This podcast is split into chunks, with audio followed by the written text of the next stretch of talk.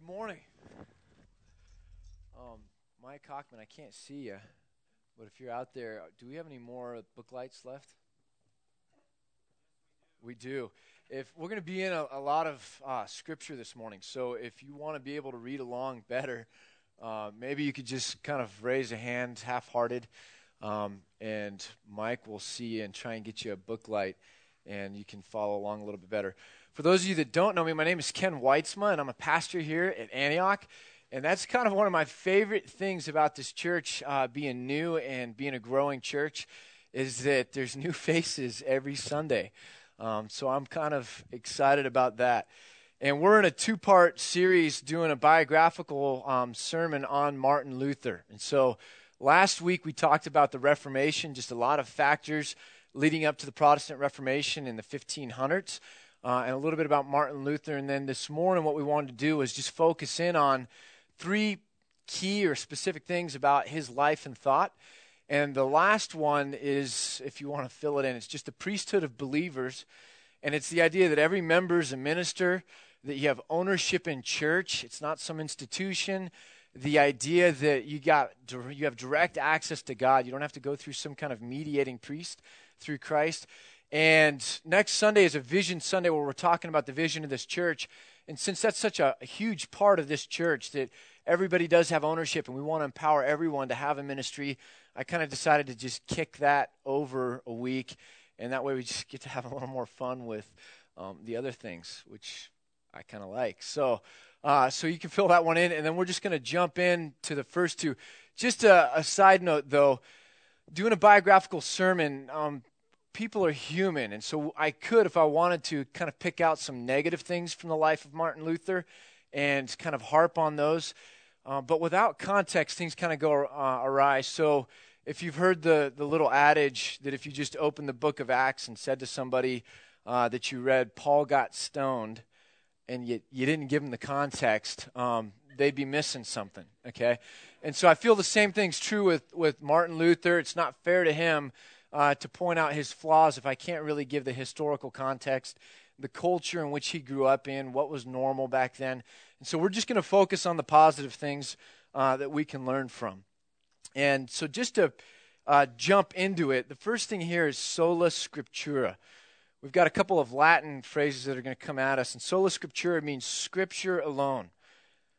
And the whole crux of the Reformation, the reason it came to a head was it was a battle of authority. An authority on, on where do you find truth about God? Where do you find Christian truth? And who has the ultimate say? And so you've got a whole, I mean, hundreds of years of kind of the church beginning to slowly drift, and it kind of comes to a head here. Back in 405, um, the Latin Vulgate. It was the, the Bible translated into Latin for the first time, and it became the, the Bible that was read, the official Bible, the text that kind of everyone used. And so as time went on, less and less pe- people spoke Latin. Uh, so you get more and more of a divergence between anyone who knows really what's going on in the New Testament. The clergy were really the only ones trained to, to read the Bible, and not even all of them were trained. And you begin to see something where there's political power being conflated with church power. And whenever that happens, you begin to have manipulation happening, the buying and selling of offices. So, rich men wanting more power and more authority, going and giving money to the church to be named some kind of uh, to a bishopric or something like that, so that they have, again, more power and authority in their province or their area. And so things just kind of start going bad. And it picks up a whole lot of steam with the Renaissance popes.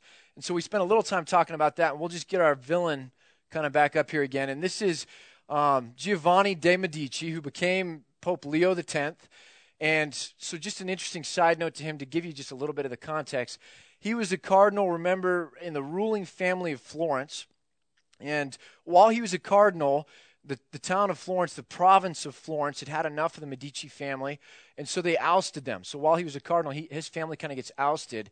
And in that time, it becomes a, a republic. And a guy by the name of Girolamo uh, becomes a spiritual advisor. He's a friar. And if you've ever heard of the phrase bonfire of the vanities, that's where it comes from. He basically was trying to reclaim that city for God. All these things that had to do with art and culture, he was kind of trying to throw them out and get back to this pure reverence for God.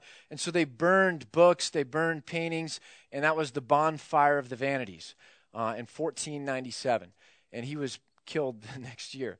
Uh, while he's doing that as the spiritual advisor, a guy by the name of uh, Niccolo Machiavelli was the political kind of head in that republic, the Florentine uh, Republic.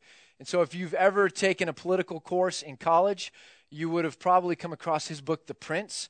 When the Medici family, with the Pope's armies, came back in and took over control again of the Florence area, he was kind of sent into exile, Machiavelli was, and he wrote the book The Prince about politics and dedicated it to the Medici family to try and get back into good graces. And of course, they didn't let him back into favor, and he just stayed in exile. Um, but this is kind of what's going on with with uh, Pope Leo X as he's kind of grown up. It's all about power and control. And so when in 1513 he's named Pope um, because he throws the, the tie breaking vote in his favor, uh, his famous comment was, uh, God has given us the papacy, let us enjoy it. And, and that kind of sums it all up. And so he continued these grand building programs for St. Peter's and for the Vatican and was trying to raise just lots of money to do this. And so he was abusing the powers that the popes supposedly had, and, and he wasn't doing it in a good way. Uh, Pope John Paul II and, and the Pope's recent day they're godly men. And I think, you know, when you watch documentaries and you see them, these are devout men. This is not the kind of man we're talking about with Leo X. And so it's a, a battle for authority and control and who speaks into salvation and all of these things. Uh, and so all of a sudden, Martin Luther comes along and he's going to challenge that. The authority, according to Martin Luther, is in Scripture alone not in the popes, not in men, not in councils, not in our tra- traditions, because we can go wrong. It's in Scripture, and Scripture alone has the authority. And so, with that, he challenges kind of this whole structure of the Catholic Church. And so, here's a, a couple quotes from Luther. Um, actually, let me back up just a little bit. Uh, Luther translated the Bible into German because if Scripture is the authority, and you need to go to that to find out what God has to say, you got to be able to read it in your own language. It's one of the reasons that the Reformation took hold so much in, in the German region as well as in England and not in France or Italy so much because the lay people or just the average peasant or whoever um, didn't get a Bible kind of in their own language like they did in Germany and then with Tyndale over in England. So it's kind of a fascinating thing. But what Luther is saying is that Scripture is the canon. And that word is a, a, word for rule or standard. It's like if you go to DC, there's there's the official ruler. I've never seen it, but I've heard about it. Like this ruler is the 12 inch ruler. And so all other plastic rulers would have to be judged against that one. And if they're bigger or shorter, they're wrong. This one's right. And that's what the word canon really means is that the Bible is the rule or the standard by which everything else is judged. And so for Luther, he's kind of putting this out and saying it doesn't matter what the Pope says, if it doesn't jive with Scripture, it's wrong. It's wrong. And so when he was on trial, his famous statement again was, My conscience is captive to the Word of God. Thus I cannot and will not recant his writings, for to go against conscience is neither safe nor wise. And I can do no other. Here I stand um, God help me, amen. This is kind of the, his famous dictum. Lutheran children for hundreds of years had to memorize that paragraph. And so the, the canon is, is what it is for Luther, and he translates the Bible in it, and in all these regions, kind of up in the Holy Roman Empire, the German regions, the whole of Lutheranism, Lutheranism begins to kind of take hold. Actually, thanks. Uh, I'll mention something while we're looking at this. If you notice, France and Spain and England, they're all kind of one color. And the Holy Roman Empire, which is traced in red, is a whole bunch of different provinces, so to speak. That's really why the Reformation was able to take hold. And in that area, if the local kind of governor was able to be swayed, his will kind of went for his area. But in France and in Spain, you've got kind of the monarchy, and it wasn't going to work, and that's that, and they'll just kill you or kick you out of the country. England, uh, King Henry VIII actually had a battle with Luther. He wanted more power, more authority. And so when Luther came on the scene, Henry VIII was actually being trained when he was a kid to be a theologian. His older brother was being trained for the crown. His older brother dies, and so he ends up kind of becoming king, but he's still got this ego that he's this, this kind of small time theologian. And so he writes a bunch of tracts against Martin Luther and earns the title Defender of the Faith from the Pope. And that's kind of really what, is, what he was going after. And Luther, so it's pretty funny. I've actually seen in the Reformation Museum copies of Henry VIII's, you know, little pamphlets against Luther and Luther's responses, which are really funny. Um, but England ended up going with the Reformation because Henry VIII uh, kind of claimed the divine right of kings out of Scripture that God gives the sword. There's a passage, God gives a sword to kings for them to rule. And so he kind of was like, I have the authority to be between God and man. It's called the divine right of kings. And he wanted a divorce, wanted to marry somebody else and move on. The Pope wouldn't bless it. And so he just claimed the divine right of kings and threw off the Catholic Church and began the Church of England, which allowed for the Reformation to eventually get there. Um, but so you kind of see how that kind of comes in. So, anyways, Scripture's the authority for Luther. And after he translates the Bible into German, uh, the German language, and the Reformation begins to spread and take hold, and people are leaving kind of the Catholic faith and coming over, he says this. He has this quote I simply taught, preached, and wrote God's word. Otherwise, I did nothing. And while I slept or drank Wittenberg beer with my friends Philip and Amsdorf, he was German, uh, the word so greatly weakened the papacy that no prince or emperor ever inflicted such losses on it. I did nothing, the Word did everything. Now, let's kind of break this down. So, the Scripture is the authority alone. That doesn't mean it's going to be easy. It doesn't mean that it's just going to, we open it up and it tells us everything to believe, everything not to believe, and that's just the end of the story, and it's just that easy. There's difficult passages. There's, there's scholarship that needs to be done, there's studying, there's prayer, there's dialogue and debate. It doesn't mean that it's easy. What it means is it's the root.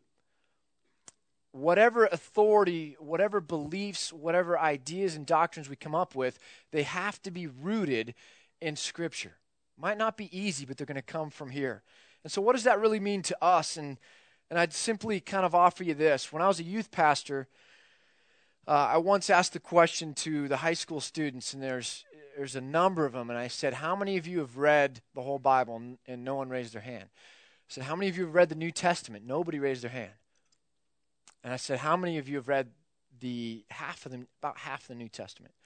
It's about you know four or five chapters out of a good Harry Potter book. I mean, it's about how big it is. Okay. Uh, how many of you read half the New Testament? And, and I got six hands out of about 80 kids. And I looked at these, these students and I simply said this I, It's not about guilt. I don't care. You know, I, I love you where you're at, and that's great. I'm not trying to guilt you or make you look stupid. But here's my question How do you know I'm not preaching heresy? How do you know that what I'm saying to you on Wednesday nights or Sunday mornings, or the pastor in church, or the guy on the radio, or the kid sitting across from you in class, how do you know that he's, he or she is not just making that up? How do you know it's true? And I think that's really the issue is we're, we're to read the scripture and labor over it, one, because God speaks to us in it and he meets us there, but also it's so that we don't get uh, led astray. We don't end up doing something really stupid. I don't want to be a sucker. I've never wanted to be a sucker, and I don't want other people to be a sucker either. And one of the ways you're not going to be a sucker is when you read Scripture and you fill your mind with it. When you hear something that, that contradicts it, it just jumps out at you. You notice it. It's, it's fingernails on a chalkboard. And so, one of the things I just really want us to grapple with is that we have to know Scripture if we're going to be able to make sure that we stay true to what Christ wanted us to believe, what the Christian church was supposed to be founded on. Next thing is just this if the authors themselves, 54 times in the New Testament alone, so Uh, Jesus comes on the scene, and now his apostles and others are writing scripture, now writing the truths down. And 54 times in the New Testament, they use the phrase according to scriptures or in the scriptures or, you know, it was written. They base their authority in the fact that it's consistent with and jives with the Old Testament accepted scriptures. When we have beliefs, or if we're going to talk to people, uh, or if we're going to listen to somebody else preach, what they say has to kind of have that same test that they can go back and say, according to the scriptures, this is where I got it. I, I didn't just make this up. This isn't Oprah, you know, or this isn't any of these other things. This is real scriptural biblical truth that I'm trying to pass on. There's an example of that in uh, in the New Testament, in the book of Acts, when Paul shows up in the town of Berea. And he's teaching them a lot of things that they haven't heard yet, and they, they don't know about yet. And what they did was they went back to the scriptures, their Old Testament Hebrew scriptures, and they searched them to find out if what Paul was telling them was actually true, actually jived with the scriptures. And so the first thing we get from Luther's life here that he brought, that the Reformation picked up, was the idea of sola scriptura. Scripture alone is the authority, not kings, not popes, um, but Scripture.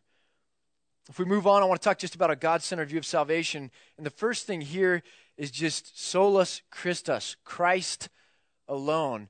And I've got a little video clip from a 1950s uh, movie on Luther that kind of is the defining moment for Luther here, portrays that. You don't think much of my acquisitions, Doctor? I'm not sure that Christ does. Dear Vicar, I wish I could be the kind of Christian that sees and hears, believes and worships, and there's an end of it. Dr. Luther, relics are not an end in themselves. They're merely symbols of the holy men and women whose sanctity enables them to intercede in our behalf before God. Symbols, it's true. But is the symbol replacing the meaning?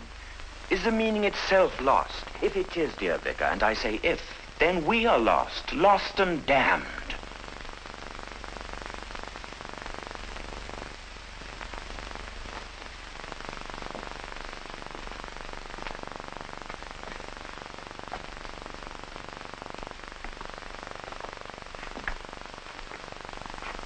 This is a symbol, too.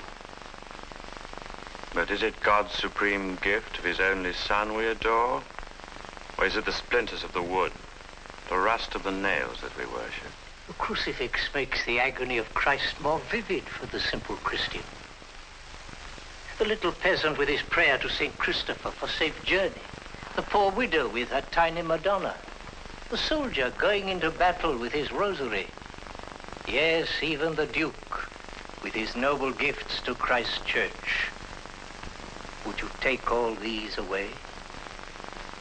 Doctor, the people's priest. You cannot afford to shatter their faith by tearing away its visible supports. As their priest responsible to God for their souls, can I afford not to? Symbols to inspire devotion, yes. But crutches to uphold a tottering faith? Doctor, whence all this sudden doubt? This is no sudden doubt, but a growing certainty. Dear Vicar, what little certainty I have you gave to me. You heard my sin. You sent me to Rome to fortify my faith. You sent me to Scripture to find my God. You brought me here to Wittenberg to preach his word. And here in my room, I've been preparing my lectures on the Epistle of St. Paul to the Romans. And here, I think I've found the truth at last. And when I found it, it was as though the gates of heaven were open to me. Romans 1.17. Justitia enim Dei. Justitia enim Dei, for the righteousness of God is revealed from faith to faith. As it is written, the just shall live by faith. And so, Worthy Vicar, do we find anything here of relics? By faith man lives and is made righteous, not by what he does for himself. Be it adoration of relics, singing of masses, pilgrimages to Rome, purchase of pardon for his sins, but by faith in what God has done for him already through his Son. Dr. Martin, if you leave the Christian to live only by faith, if you sweep away all good works, all these glorious things you dismiss as mere crutches, what will you put in their place? Christ. Man only needs Jesus Christ.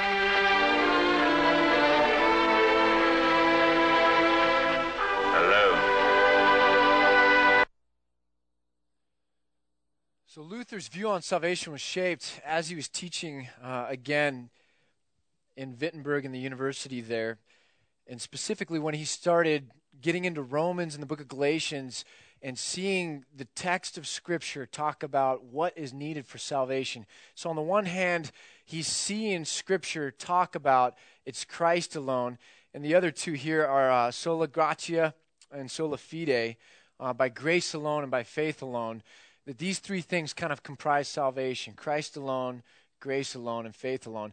That he's beginning to see this in the text of Scripture, and then he encounters uh, this kind of the opposite prevailing Catholic view of the day, which is you're in purgatory, but you can kind of work all these years off by venerating uh, holy things. Okay, by praying and, and just being near holy objects, whether it's a bone of some famous saint or hair from an apostle, and there's a lot of these really ridiculous things. And you know, a thousand people would claim to have the, the skull of John the Baptist, which they can't all be, you know, true. Um, and so, venerating these relics is what he's talking about, or buying papal indulgences, which is just a pardon. So, the salesman that came up in Luther's area that really set him off was uh, Johann Tetzel. And again, this is the picture from last week with the Pope's authority coming and basically selling forgiveness. It's not Christ alone, it's sure Christ, but I can also buy this forgiveness. I don't just need Christ. And so here's a, an actual little script of something that he wrote that basically says, By the authority of all the saints, not just Jesus, but saints have merit again, remember, and by their authority, I'm going to give you some of their leftovers, their, their leftover goodness. And in mercy towards you, I absolve you from all your sins and misdeeds and remit all punishments for 10 days. And that's the salesman, Johann Tetzel. You see it there. But look what he's claiming. He's claiming the Pope's authority with the keys of St. Peter's. And the idea being that the Pope has the authority on earth with these keys to say who gets in and who gets out and to dispense that at his will. And so Luther is seeing Scripture that it's Christ alone, grace alone, faith alone, and he's reacting to kind of some of the ridiculous things that were going on in that day. There's still a veneration. When I was in the, the Vatican, uh, in St. Peter's, there's kind of the the shrines to the, the popes of old and, and burial areas. And not so much, I think, the American Catholics, but, but Catholics from other parts of the world, you'll see them uh, kneeling in front of these shrines to the different popes and praying sometimes for hours and it's a form of venerating uh, the saints, and, and that has merit to it. So he's still kind of so Luther's kind of getting us getting this from both ways, and really comes back to what Scripture says that it's not all these other trappings. It really is we're saved by Christ alone. Let's look at a bunch of verses here. So uh, hopefully you got quick fingers this morning. Romans 1:17 is where the video clip had us, and we'll just read that again and then move through Romans.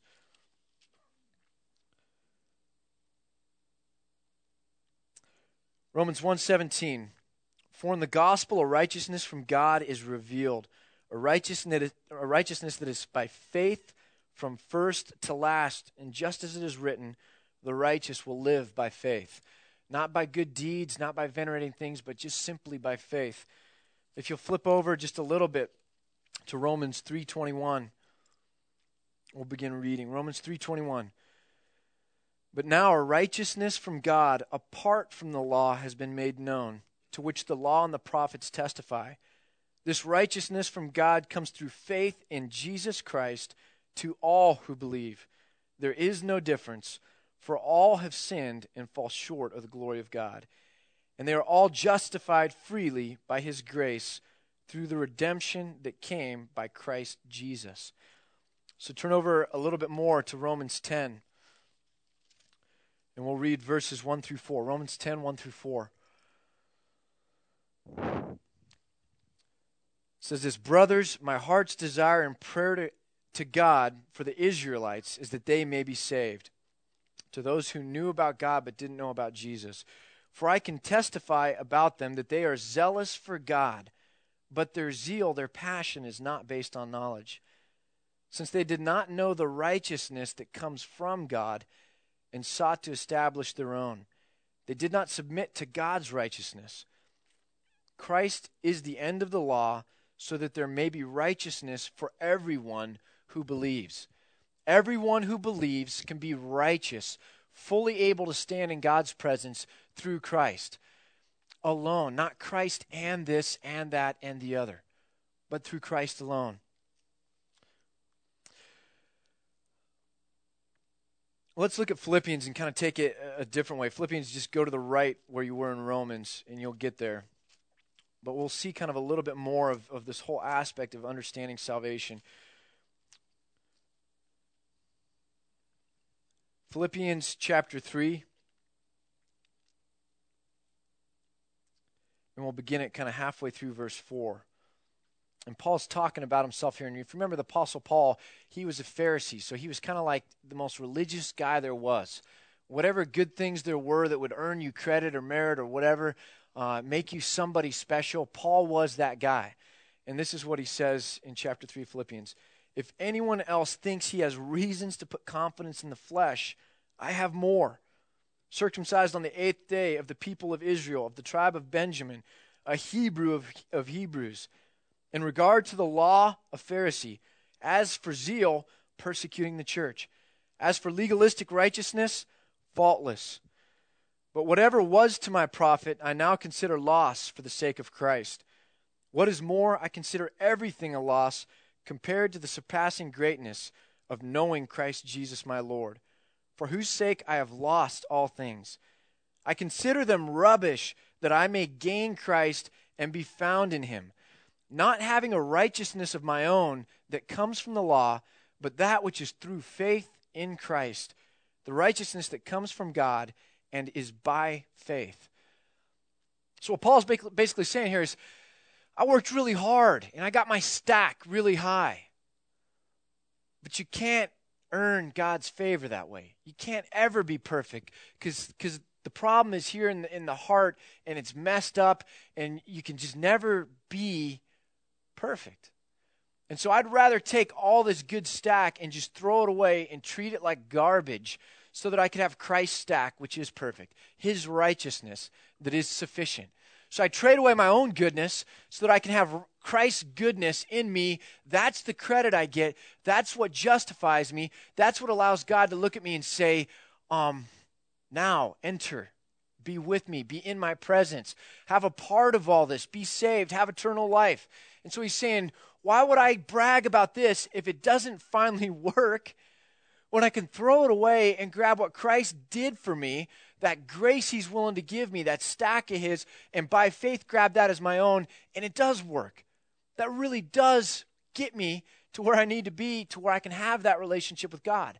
This is foolish. This is good. And so Luther is picking up on this. And so one of Luther's favorite verses is in Isaiah 64 6. And Isaiah is kind of in the middle of the Bible, a little bit to the right. And Isaiah 64 6, and Luther would, would kind of read this a lot and, and kind of share it in all these conversations. And it says this uh, we'll just, I'll just pick it up in verse 6. 64 6. All of us have become like one who is unclean, and all our righteous acts are like filthy rags. All of us have become like one who is unclean and all of our righteous acts, our good works, our good deeds, the things that when we kind of go out and say, yeah, I'm a good guy, I should get to heaven, I'm a good person, all those things um, are like filthy rags. Now, just I'll put it to you plainly. The, the Hebrew here, it, it literally is menstrual rags. And that's not to, to be gross. What it is, is in the Old Testament law, it was something that made you ceremonially unclean. It's not just a dirty pile of rags. This thing means that for a time being, you cannot enter the presence of God. It's ceremonially unclean. God is holy. And so, what Luther is picking up on in, in, in this verse is simply saying that our good deeds are like filthy rags, that they're, they keep us from having God. These things get in the way of us having God. What God really wants is something behind good deeds and good works. He wants a heart that is, that is broken and submitted, not a heart of stone, but a heart of flesh. And who does that? God does that. God comes in and through grace changes our heart when we put our faith in Jesus Christ, and that justifies us before Him. Our good works get in the way. Why? because we don't need God when we kind of start going, I'm, I'm good enough. I'm a pretty good guy. I'm a pretty good gal.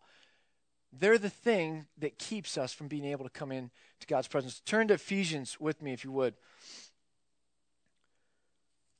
Ephesians 2 8 through 10. And this is what I love about these biographical sermons because you get to go to all the best verses all at once, which is kind of fun. So, Ephesians Ephesians chapter 2, verses 8 through 10, and this will be familiar to some of you, and it puts it all together. For it is by grace you have been saved through faith, and this not from yourselves. It is a gift of God. God reaches in, He's the one that does the work. And He does this so that no one can boast. Let's just put it together again. For it is by grace that you have been saved through faith and this not from yourself. It is the gift of God, not by works, so that no one can boast.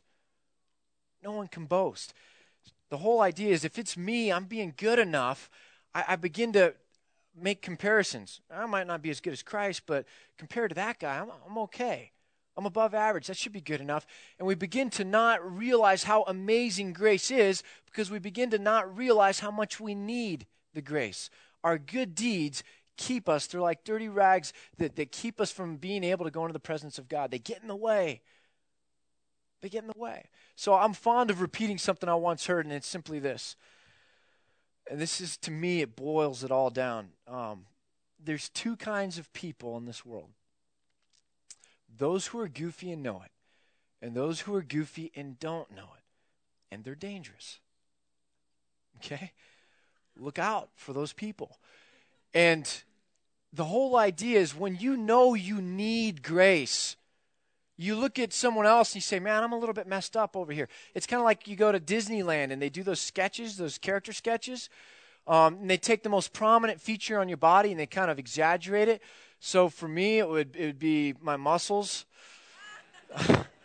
uh, it'd be my nose. Um, and someone else would be the ears and someone else would be the chin and, and they kind of exaggerate it. And we've all got that thing that's a little out of whack right? We're all character sketches. The real man that had it all in proportion was christ and when i've got something kind of a little bit goofy and i walk up on somebody else and i see them and i look over and i see something a little bit off in them you know what i say he's goofy too we're in the same boat we both need christ when I begin to think that I am righteous, you know, I'm because we're all goofy. It's just whether we realize it or not. When I'm goofy and don't know it, I walk up on somebody and see a flaw or a blemish or the big ears. I look down on them. I look down on them, and I, and I puff myself up with pride. And so, blessed are the poor in spirit, it's easier for us, for God to reach in and do a work in our heart and bring us to, to, a point of faith so that He can give us the grace from Christ. It's easier for that to happen when we are in a position of humility and throw up our hands and say, I can't do it alone. I need God to do it for me.